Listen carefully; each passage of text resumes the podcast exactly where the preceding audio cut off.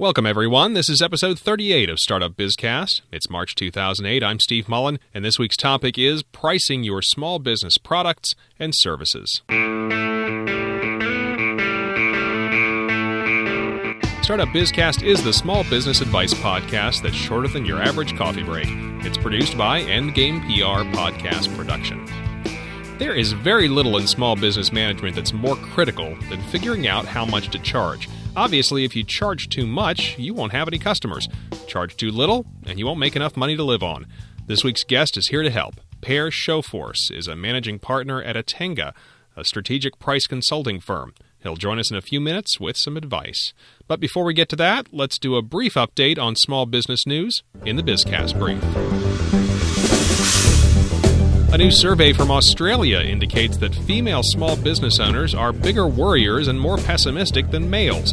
The National Sensis Small Business Index says women worry more about personal things like making payroll or monthly profits. Men do worry, but they worry more about depersonalized things like the economy or interest rates.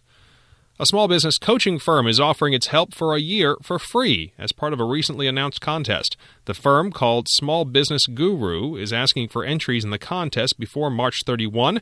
Entrants must have $200 seed money and an idea for a new business. Winners will receive matching funds, but more importantly, a year of business coaching. The company values that coaching at $15,000. For more information on these stories and others, check out this week's Small Business Recommended Reading on the Startup Bizcast blog. Time for this week's Startup Bizcast Small Business Advice. How much do you charge for your products or services? How much thought did you put into deciding how much to charge? Most people just figure out how much it costs to provide the product and look at what competitors are charging, and then they make a decision.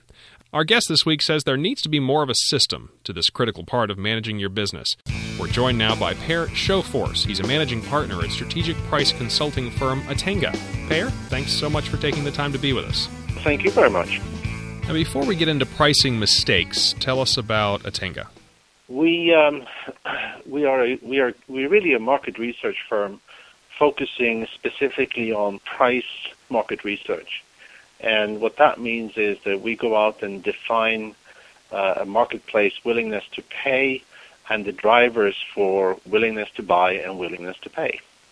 Now, you guys sent me an article with the top 10 pricing mistakes made by small businesses, and I'll link to that on the blog and in the show notes for this episode. I want to pick out a few of the mistakes to talk about, but first off, what do you think is the biggest pricing mistake made by small business owners? Uh, the biggest pricing mistake is is um, is believing your customer. Uh, we used to say that the customer will always lie. Now, that is taking it to an, to an extreme, but in, in fact, in, in in in any sales negotiation, somebody always gets sold something. Um, either the salesman sells the product he's there to sell, or um, the buyer sells the um, uh, the salesman on the need for for discounting, uh, the need for dropping prices, and so forth. And in that negotiation, the buyer will tell the salesman anything that he needs to say um, in order for the salesman to to reduce the prices, to um, provide a higher discount, to to throw in free features or services. So basically, what you're saying is, is allowing your customer to set your prices for you. Yep. Now, how should a business go about working out a price for a new product or service before they even put it out to market? What's the process they should use?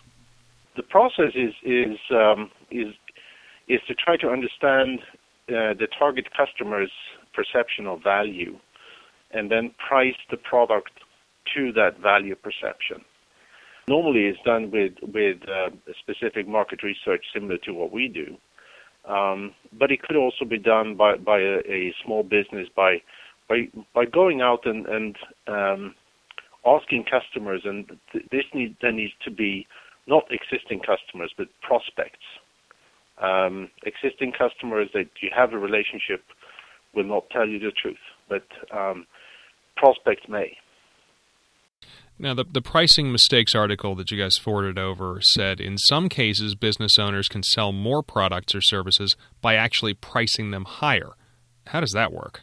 the price of a product or a price of a service um, communicate its value. And one of the biggest um, mistakes that companies do is to price themselves low, um, for example, lower than a competitor, believing that that will um, yield them a, a, a, quicker access to, to the market with a new product.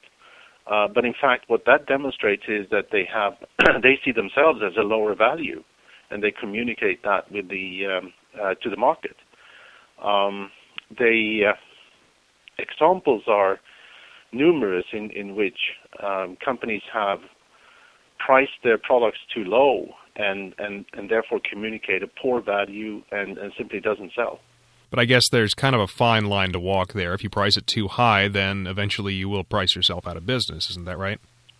Of course, you need to um, you you need to uh, find the, the the optimum price based on on the value perceptions. So there's finding finding the sweet spot, I guess, is what you're looking for there. Exactly. Yes. Yeah. Now, another mistake mentioned was uh, failing to segment your customer base. Uh, a lot of folks will, will hear this and say, What on earth is that? Can you explain it? Most marketplaces have behaviors. Let me see how I can best explain this. Um, if if you if you have a marketplace with um, many many different individuals, they tend to group themselves into into groups with similarish behaviors. Now, each of these um, groups will buy a product based on um, a different set of um, value statements and a different price than the other groups. And uh, the key with segmentation is to identify these these these groups and have targeted um, targeted messages and targeted prices to the different groups. In in many cases, by by by doing so, um, a company can um, increase their, their available market with 25 to 35 percent. Now, this is something that a lot of people who have been in business for a while are probably guilty of holding prices at the same level for too long. How do you go about raising prices without losing business? well, um, first of all, you need to have um, you need to realize that in that conversation where the customer lies, where the customer tries to convince you to lower your prices, um, if your salespeople doesn't know how to sell value, doesn't understand how to defend the prices, in fact, you will lose business when you raise the prices. In many cases, um, so the uh, the solution here is to have a well trained sales force and also a sales force that is compensated not on the revenues but on the profit of the product that he's selling.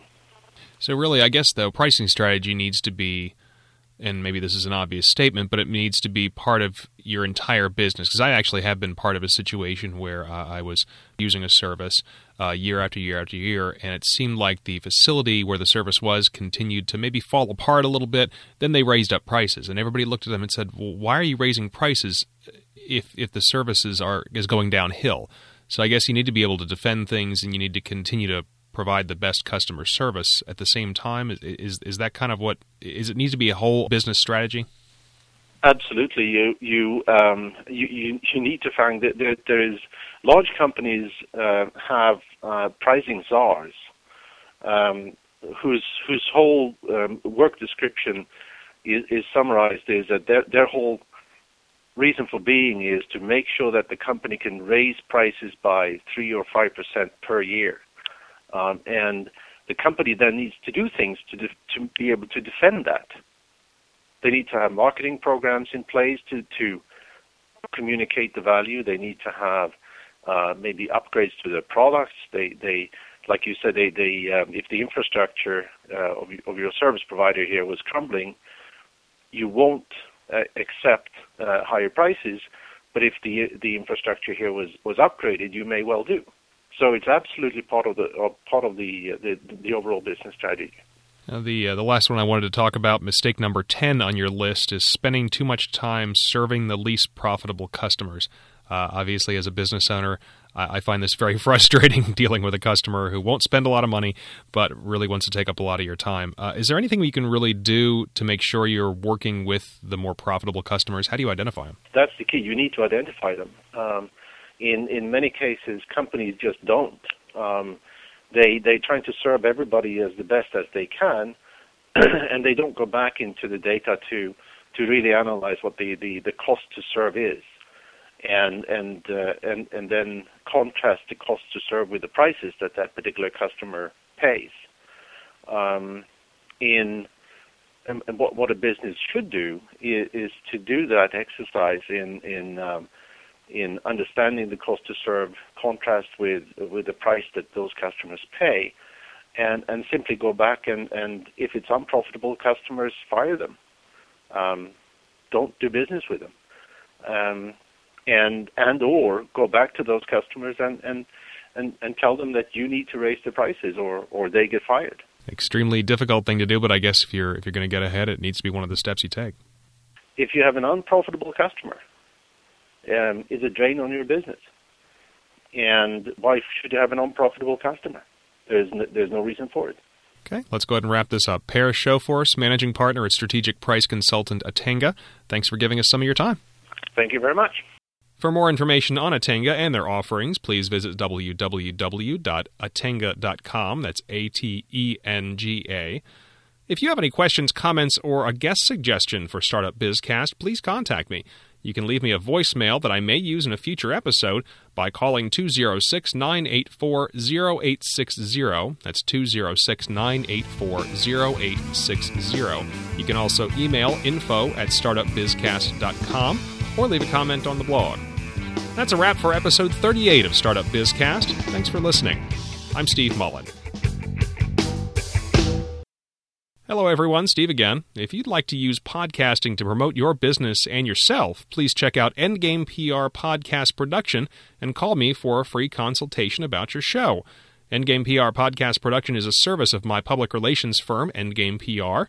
For more information, go to www.endgamepr.com. That's E N D G A M E P R.com.